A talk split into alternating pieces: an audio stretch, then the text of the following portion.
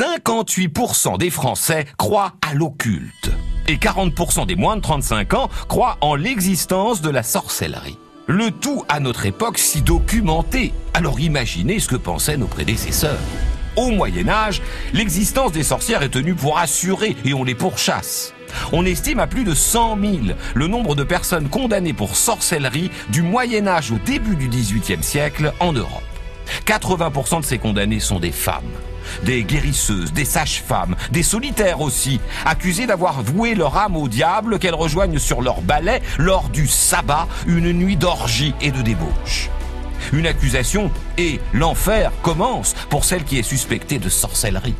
Mise nue, rasée entièrement, elle est piquée sur tout le corps avec une épingle pour trouver la marque du diable. Torturée, bien souvent elle avoue tant la souffrance est atroce. Ensuite, c'est la mort, brûlée vive. Longtemps, le mot sorcière a terrorisé des générations d'enfants, elles qui ont toujours le mauvais rôle dans les contes de fées. Le XXe siècle a inventé les sorcières sympas. Dans les années 60, la série Ma sorcière bien aimée met en scène une mère de famille originale. Nos séries d'aujourd'hui continuent. On voit des sorcières sympas dans Charmed ou Good Witch.